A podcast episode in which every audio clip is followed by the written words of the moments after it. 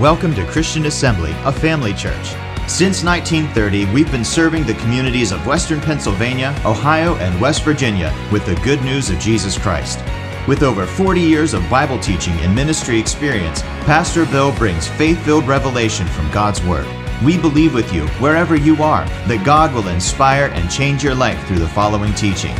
For more information about Christian Assembly, follow us on social media or visit our website at cafamily.net.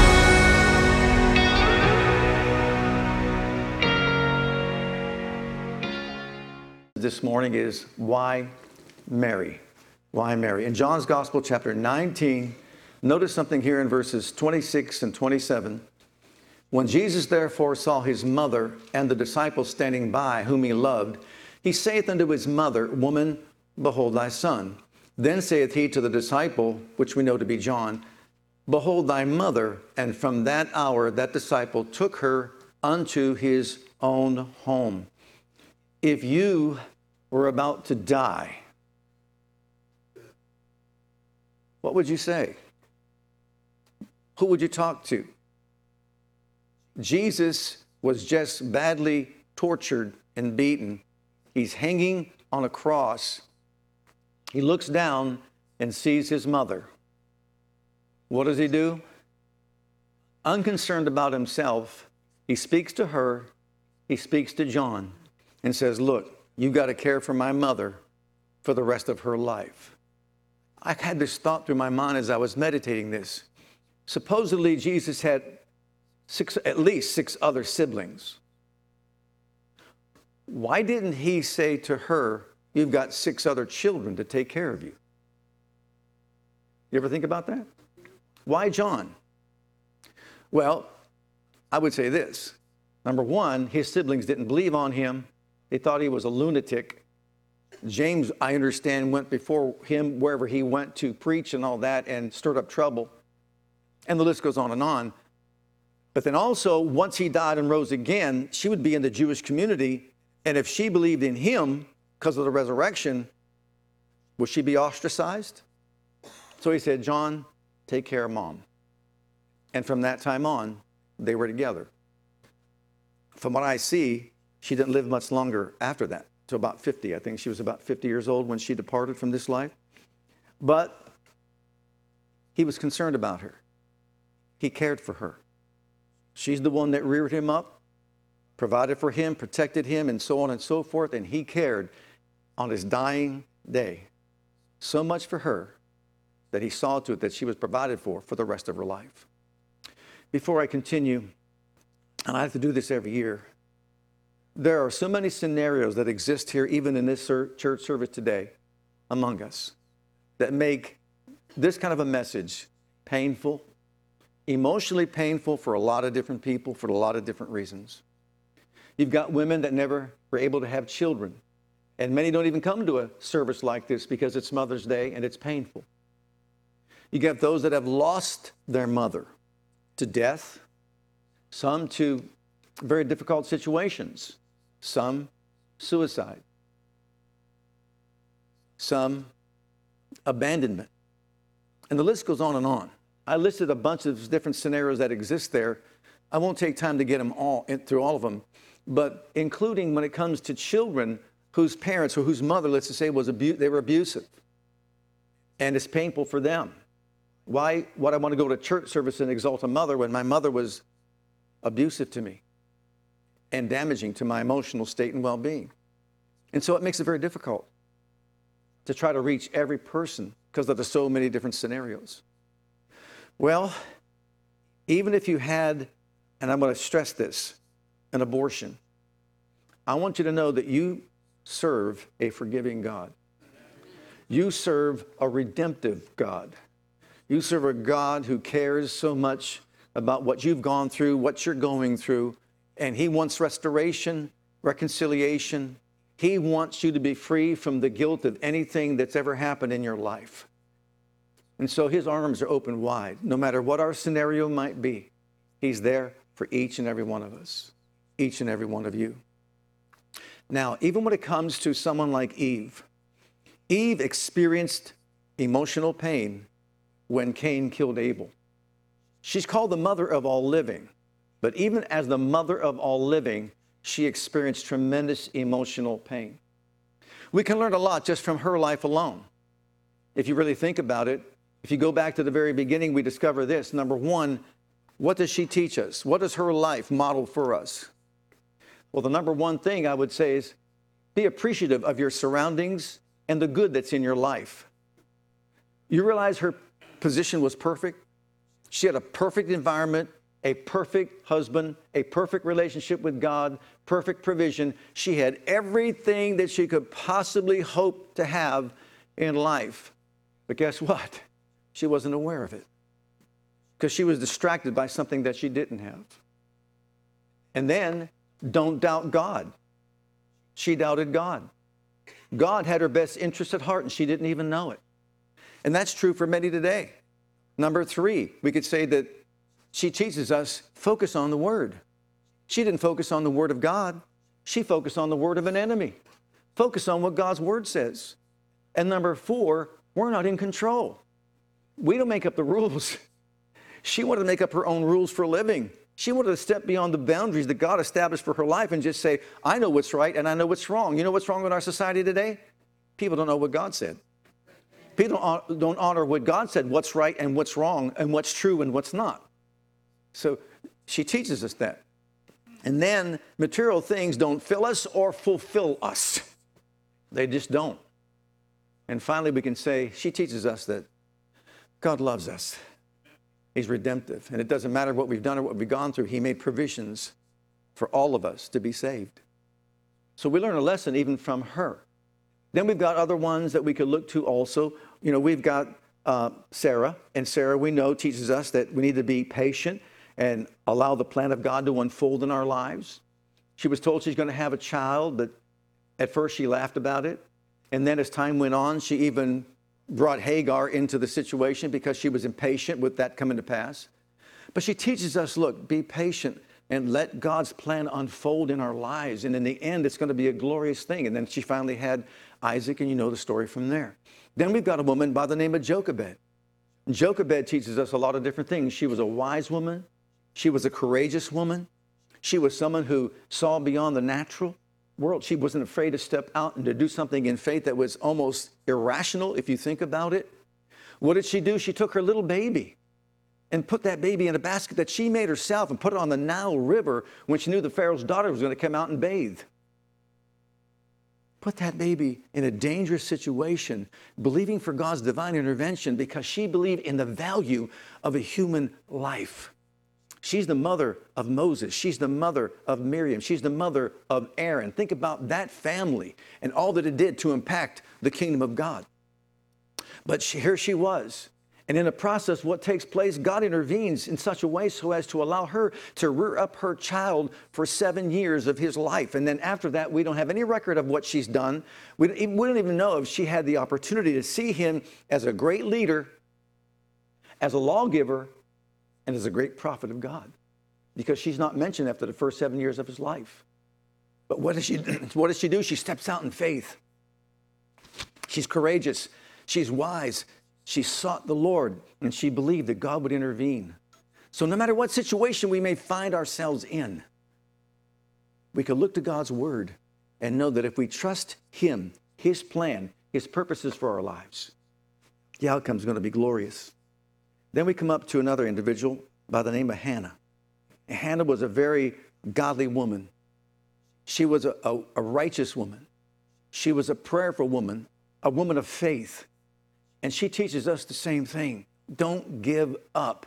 Never give up. Because if we look to God, it may take time, but don't give up. He'll bring it to pass. And you know her story. She gave birth to Samuel in her old age. He became a prophet of God. She teaches us to honor our vows that we vow before the Lord. And if you can only imagine this setting that she's in, that baby's born. And once that baby is born, although she made a vow to God that she would give him over to him to be used to advance his kingdom, she could have said no, but she didn't. Can you imagine her not wanting to give up that baby, but gave up that baby? Think about it for the purposes of God. What courage that took for her to do that, but what integrity for her to follow through on her vow. Now we come to Mary. Look at Isaiah 7 and verse 14.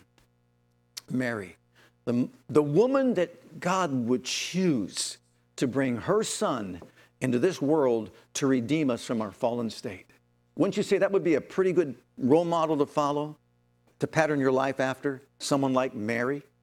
Therefore, the Lord himself shall give you a sign. Behold, a virgin shall conceive and bear a son and call his name Emmanuel. In the beginning in Genesis 3:15 we have a prophecy that states that a woman is going to bruise the head of the serpent. In Isaiah chapter 7 we see the woman is also once again going to be a virgin that's going to be born into the world. God with us is going to be manifested. But now 700 years after that prophecy, we found out who the woman is, and the woman's name is Mary. God looks throughout history and he sees this woman named Mary and says, You're the one that's going to bring my son into the world. There's some characteristics and qualities I see in you that I want manifested in the life of my son when he is born into the world. So, of all the virgins that lived during that time, why did he choose Mary? I know that being a virgin was important. That means what? Being morally pure was important. So we know that she was morally pure. And if you think about it, just like any other young girl at her age, they were thinking, could I be the one to, that God would use to bring in the Messiah? Think about incentive for them to being a virgin. Because you see, if you're no longer a virgin, then you can't be used of God to bring in the Messiah. That would be a pretty powerful motivation, wouldn't you think, to remain a virgin? Absolutely. Well, I believe that it was more than just being a virgin. There are many other qualifications that were necessary. But before we get into those and talk about her characteristics, let's talk about her background. Look in the book of John, chapter 1, verses, verse 46. Here's what we discover. And Nathanael said to him, can there any good thing come out of Nazareth? Philip saith unto him, Come and see. Mary was reared up in Nazareth. Nazareth was this really a, a little town at that time with 400 people, some say even up to 2,000, but all that I've looked up said at the time of Jesus, at the time of Mary, about 400 people in this town. This town as he said, as you saw there in that verse, can any good thing come out of Nazareth? When people found out that I was a preacher here, some people said, Can any good thing come out of Youngstown, Ohio?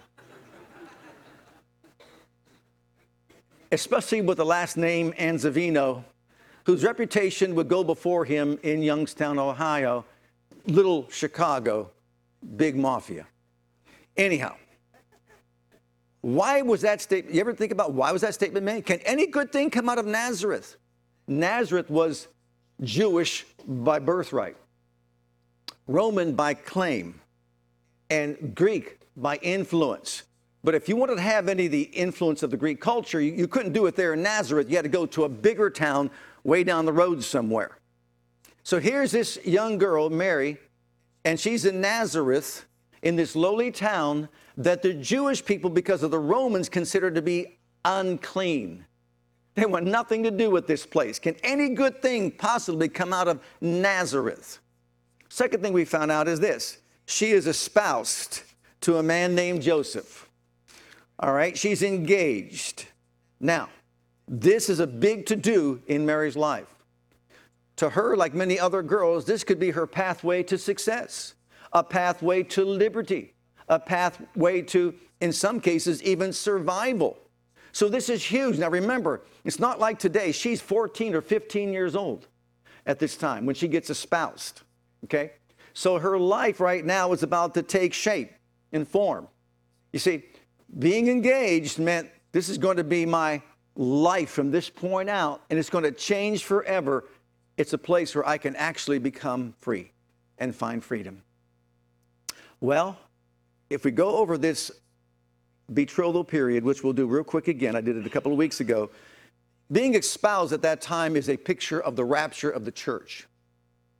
In my Father's house are many mansions. If it were not so, I go to prepare a place for you. If I go to prepare a place for you, I'll come again and receive myself, that where I am, that where you may be also, is what Jesus said.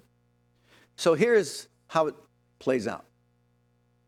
The groom and his father go to the where the girl lives, meet with the father and the brides to be, if she accepts. He offers the dowry, the bride price, it's called. The father accepts it. They draw up the contract of marriage.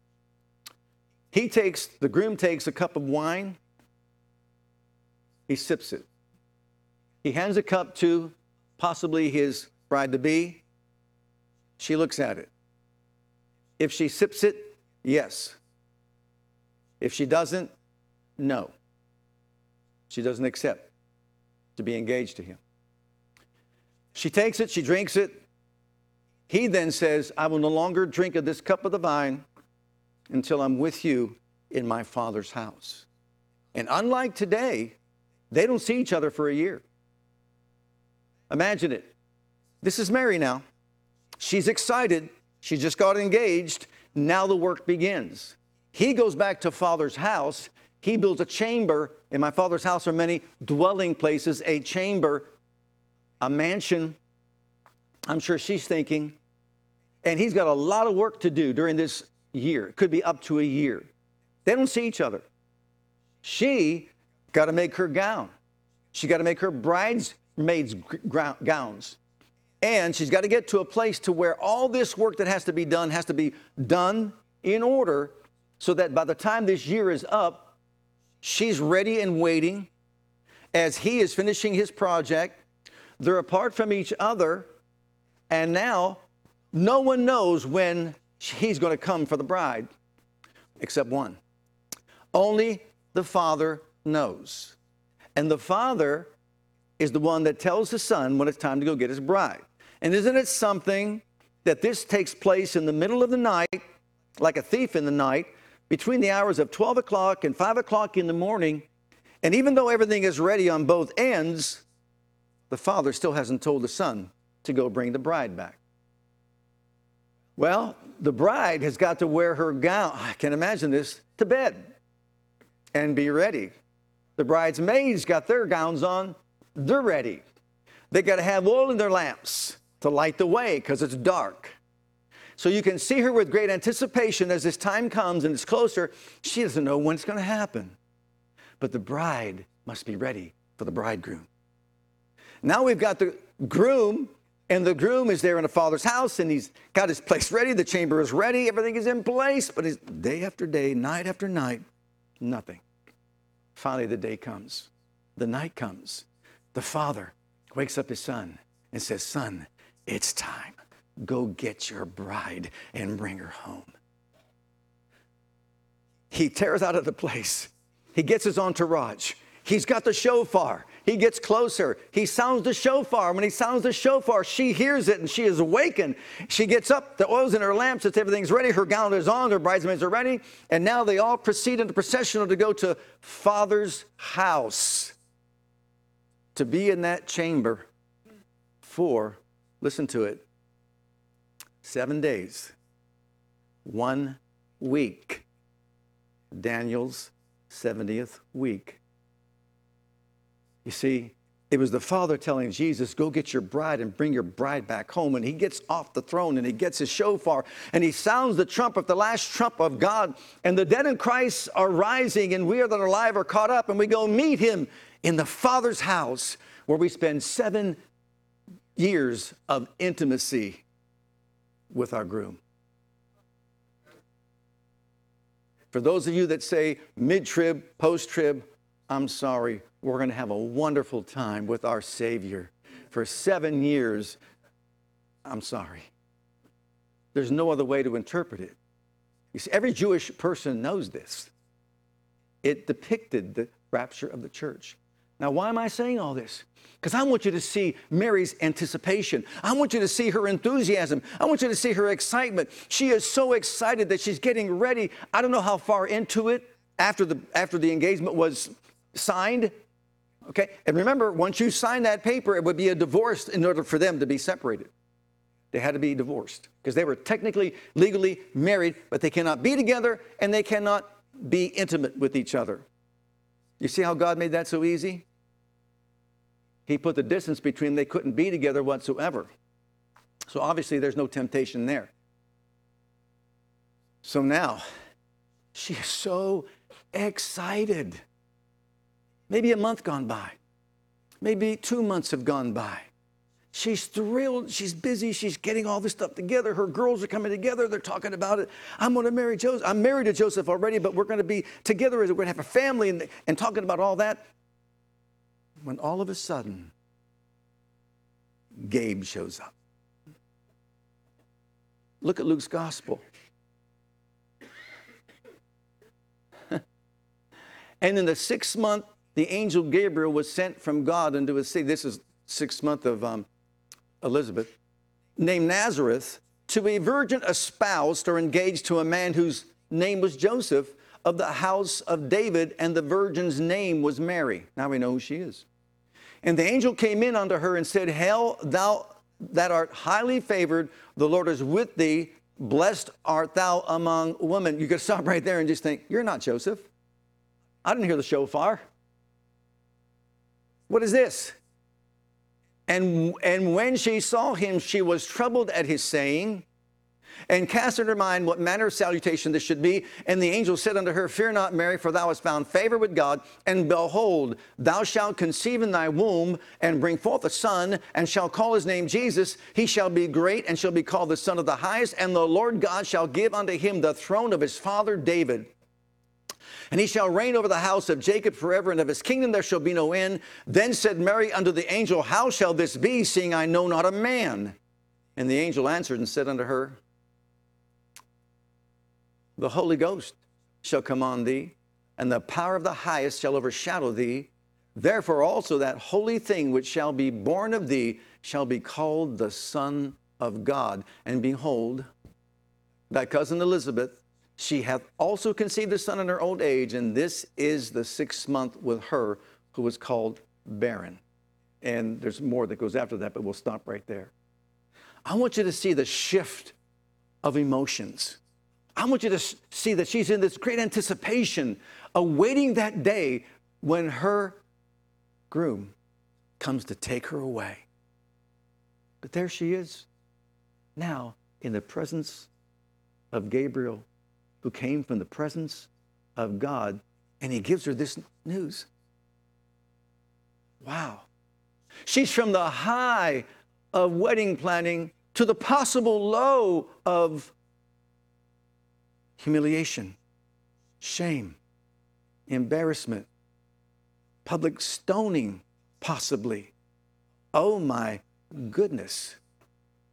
What a change of emotions this young girl is going through. She could be scorned, socially ostracized, and the list goes on and on. Well, what does she do? First of all, she displays an attitude like no other. I'm sure it took a moment for her to collect her thoughts but she displays an attitude beyond anything we could possibly imagine of a young girl, remember, 14, 15 years of, of age, and you just had that rug pulled out from beneath you. Let me ask you a question. Did we ever read about their final consummation of their marriage? Did they ever have a wedding ceremony? Was it ever completed? What a shift. What a change in this young girl's life. Number one, she was morally pure, we know that. But it took more than that to qualify her to do what she did to rear up the Son of the living God. Look in the book of Luke, chapter 1, verses 46 through 49. She was also, number two, not just morally pure, but she was also humble and meek. Mary said, My soul magnifies the Lord, and my spirit rejoices in God, my Savior. For he has looked on the, what did he look on? the humble estate of his servant. For behold, from now on all generations shall will call me blessed. For he who is mighty has done great things for me, and holy is his name. Notice her response. He looked upon me in my lowest state. It's one of humility. It's one of meekness. Humility is our thoughts and attitudes towards God. Meekness is our thoughts and attitudes towards people. She said, Look at me in this state. She, she's from Nazareth, a lowly place, no significance whatsoever. The Jews called it a place that was unclean as far as they were concerned. And there's this young girl there. Can anything good come out of Nazareth? Yes. Mary. Yes. Jesus of Nazareth. And now she responds by saying, The Lord has done great things. I'm a nobody. I'm a humble servant of the Lord. I've not done a whole lot, but you know what? I give him my life. I surrender my soul. I surrender my body. I surrender my will to the will of Almighty God. Look in the book of Isaiah 57 and verse 15. For thus saith the high and lofty one that inhabits eternity, whose name is holy. I will dwell in a high and holy place with him also that is a contrite and humble spirit, to revive the spirit of the humble and to revive the heart of the contrite ones. Think about it. Nazareth has been put on the map, just like Bethlehem has been put on the map. Why? Nazareth because of Mary, because of Jesus and her humble state. What's First Peter tell us in chapter 5 about humility and meekness before God? Likewise, you younger, submit yourselves to the elder. Yea, all of you be subject to one another and be clothed with humility. God resists the proud and gives grace to the humble. Humble yourselves, therefore, under the mighty hand of God, that he may exalt you in due time. And that's exactly what she did. She was humble she wasn't just pure, morally, morally pure, she was humble and meek. And then next, we see that she was God fearing and courageous. Go back to Luke chapter 1, 50. And his mercy is for those who fear him. She was God fearing. From generation to generation, he has shown strength with his arm. He has scattered the proud in the thoughts of their hearts. He has brought down the mighty with their thrones and exalted those of humble estate. He has filled the hungry with good things, and the rich he has sent away empty. He has helped his servant Israel in remembrance of his mercy as he spoke to our fathers, to Abraham, and to his offspring forever. This is a 14, 15 year old girl quoting scripture, quoting the word of God in her what is called Magnificat. We can see how she was so well rounded in the Word of God, how she understood the Word of God, how she took her walk with God seriously, and she knew these principles. So, once again, it was an eye opener to her, I'm sure, realizing that here I am a spouse, but now all of a sudden this angel appears to me. I'm going to give birth to the Messiah. Wow. She's humble about it, she's meek about it. Now she's courageous about it. Why do I say that? Because her pregnancy, you talk about scorn, you talk about courage to go and stand before Joseph. Can you imagine how that conversation started? Um, how did she get word to him? She probably had to break the, if she did it herself, she wasn't allowed to see him for a year. The year wasn't up. Did she find him and say, We got to talk? See, there were two ways to break it off. Number one, you could take her away privately and divorce her, or you can expose her publicly and stone her to death. What did he choose to do? Put her away privately. Divorce her, in other words, privately, to spare her life. And that's what he's going to do. But he goes to bed one night and he has a dream. And in that dream, he is told, Joseph, don't be afraid to take her as your wife. She hasn't been unfaithful to you. You see, the child in her womb is the son of the living God. And Joseph was a righteous man, and Joseph understood scripture. Joseph now is in a place where himself, remember, he's excited about what's going on too. Forget this father's house. I'm looking to that father's house. Okay, he's on board. And so, together, they go through the pregnancy until she finally gives birth to the Son of God. But she was courageous to stand before Joseph, courageous to stand before her family, courageous to stay there in a city of only 40 or 400 people and then take upon herself the shame, the embarrassment, the humiliation, of all. Yeah, right. Mary over there. She said God did that to her. What? She thinks God made her pregnant. What? No, She, she does. Telling everybody. And guess what? Joseph, he thinks it too. Are you serious? Yeah. Isn't it something how blinded we could possibly be because you look for something for so many, many, many, many years and now it shows up, and guess what? Who believes it? The angel came and told her, but nobody believes her. That was her position at that time. I'm going to throw one thing in here. I may bring this up, I don't know, at some point. But, you know, we've been told Bible prophecy is important to all of us. True? Bible prophecy is indeed important to us. You realize that we're living on May the 14th is going to be what, 74 years of Israel becoming a nation? The anniversary thereof. But I just watched a video talking about how on that day, May 14th, these individuals are already, while others are celebrating with hot dogs and hamburgers, they're uh, chiseling away at the stones that will be used for the building of the third temple. You can go online, you can see it, I may show it.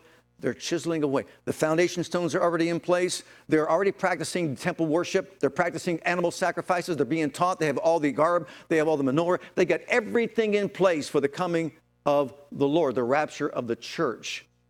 And that blowing of the trumpet, the sound is louder and louder and louder and louder. You can see this that is coming. We can see the society that we're living in. We can see that they're calling good evil and evil good. We can see everything around us falling apart. Is that not true? Right. And just as then they didn't understand it, they didn't see it, the same thing is true today. Where's the, the promise of his coming? It's been years and years and years and years. And where's the promise of his coming? When is he going to come? When is he going to come? When is he going to come?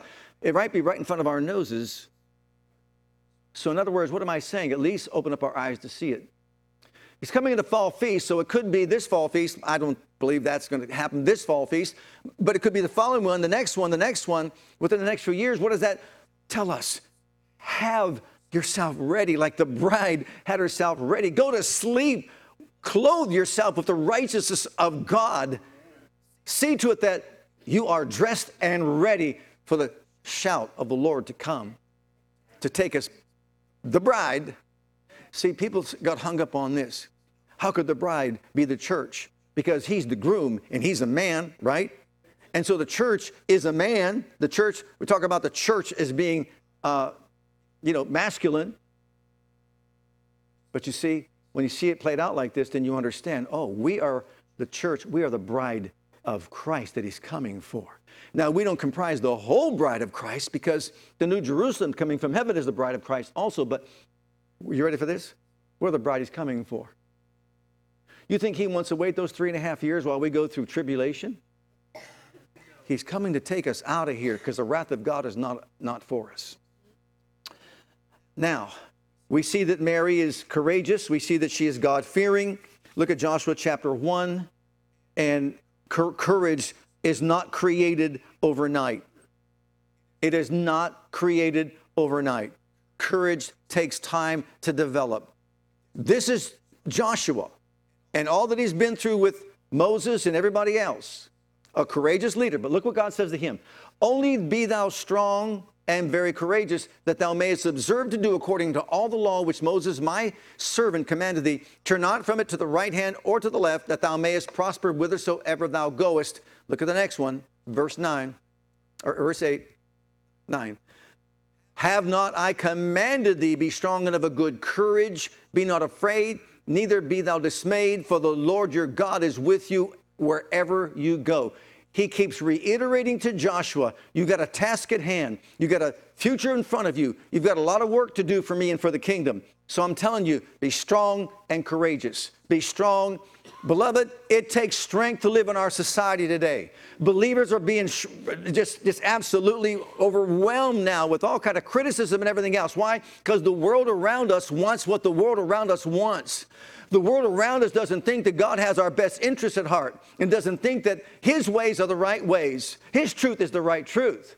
And so we see it falling apart all around us.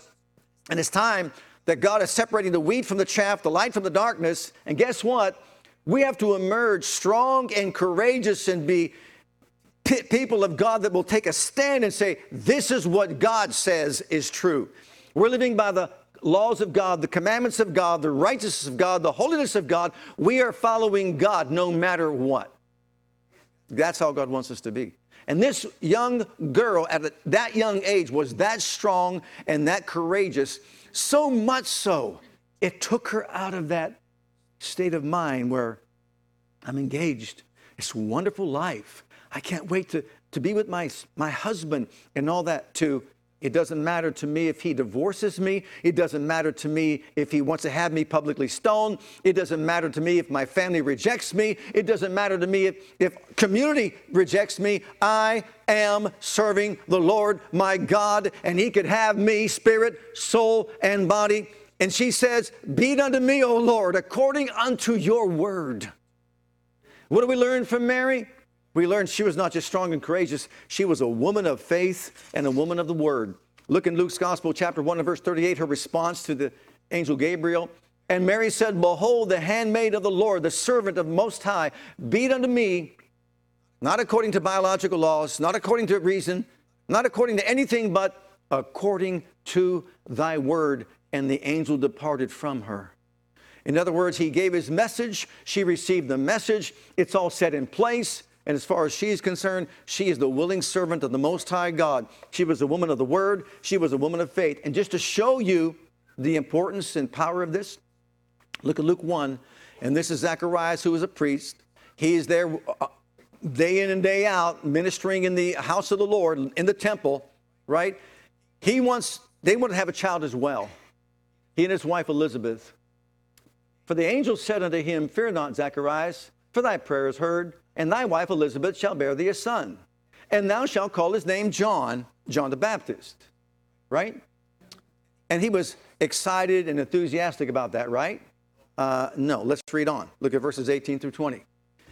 Zacharias said to the angel, Whereby shall I know this? I'm an old man. My wife is well stricken in years. He, he, he should have said seasoned. And the angel answering said unto him, Are you ready for this? For Mary he departed, right? He said, I am Gabriel that stand in the presence of God and am sent to speak unto thee and to show thee these glad tidings. And behold, you shall be struck dumb, not able to speak until that day that these things shall be performed. Why? Because you didn't believe. You believe not my words, which shall be fulfilled in their season. Wow.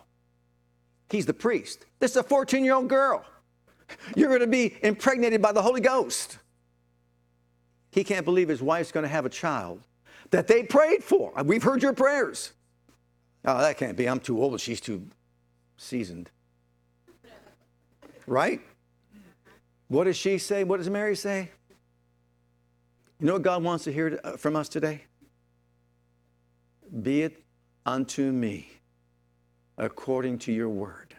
Behold, I'm your servant, your handmaid. I'm your servant. I am here for you. I surrender my heart, my life, my will to you. Look at 1 Timothy chapter, I'm sorry, look at John chapter 2 and verse 5. What do we learn from Mary? One of the best truths you could ever learn. His mother saith unto the servants when they were out of wine, Whatsoever he saith unto you. What are those next two words? What are they? Say it louder. You think Nike coined that, coined that expression? Do you think so? No, Mary did. Just do it. Just do it. Just do it. Once we know God said it, what's left to do is what? Do Just do it. Boy, if we could take that, you could take it to the bank. If He said to do it, then do it, and guess what? He'll honor it. Amen. So we learn from her. She's a woman of faith. And then also she's teachable and obedient. Look in Luke's Gospel, chapter 1, verses 34 and 35. Then Mary said unto the angel, How shall this be, seeing I know not a man? How? In other words, I'm inquisitive, I'm teachable, I want to know how will this thing take place? I don't know a man. This is a legitimate question when you are a virgin and you're told you're going to have a baby. You understand, the angel Gabriel was not upset with her for asking that question. It was teachable. She's teachable. I want to know the answer. He said, unto her. The Holy Ghost shall come upon thee, the power of the, of the high shall overshadow thee, and that child that's going to be born of you is going to be called the Son of God. Can you imagine the overwhelming feeling, and emotions that would come upon this young girl to think, wow, okay, I'm in. I'm in. She was teachable, humble, courageous, God fearing, a servant of the Most High God, willing to step out and do even the unreasonable and illogical, and to give up, ready for this, her whole life's plan. And it was no picnic after she gave it up. She had to flee to Egypt. You know the story. Look at 1 Peter. I'm, I'm sorry, 1 Timothy chapter 2 and verse 4.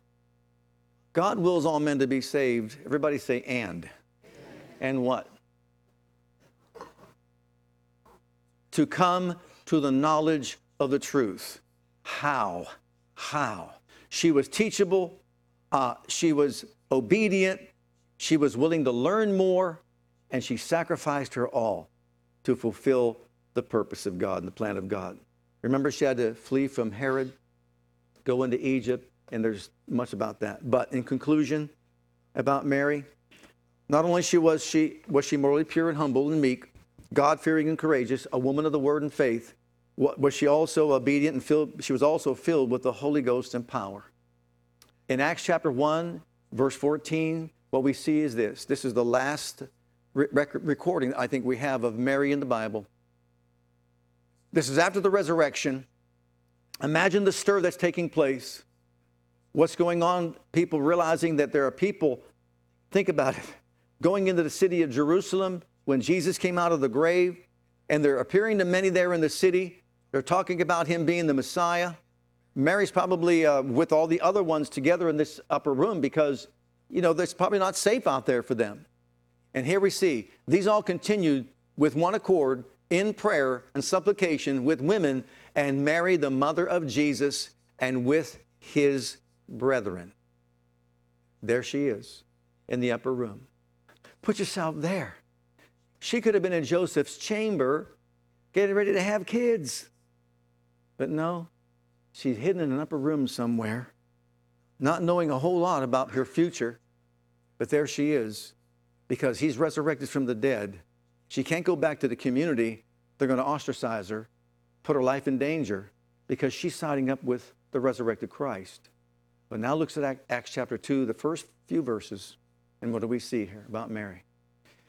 Yeah, she's morally pure, she's courageous, she's God fearing, she is humble, she's a servant, she's teachable, she's obedient. And now, when the day of Pentecost was fully come, they were all with one accord in one place. And suddenly there came a sound from heaven as of a rushing mighty wind. It filled all the house where they were sitting. There appeared cloven tongues like as of fire that sat upon each of them, and they were all filled with the Holy Ghost and spake with other tongues as the Spirit gave them utterance. Mary, the mother of Jesus, was in that crowd. Mary, the mother of Jesus, was a Pentecostal. Mary, the mother of Jesus, received the baptism of the Holy Ghost and fire and from that point on, we don't really have any news about her life. But you know what? This woman stands out as the one that God chose to be the one to bring the Messiah into the world. And her life speaks volumes to every woman and every mother. Because you see, go back to Eve, she failed. Go to Mary, she did not. Eve wanted what? herself to be promoted, to rule her own life, to do it her way, to come up with her own rules and laws, right? I want to look beyond God's ways because you see, maybe God is missing something here. Look to that tree over there and focus on something like that. But what does Mary say? With all that was in front of her, she shoved it aside, looked to heaven, and said, It doesn't matter how illogical or how unreasonable this might be. Behold, the handmaid of the Lord. Be it unto me according to your word. For every woman, echo the same sentiment. Lord, behold, I'm yours. Be it unto me according to your word. In my life, my behavior, my conduct, my character, my future, my plans, I want yours, not mine. be it unto me according to your word. Fill me with Holy Ghost and fire.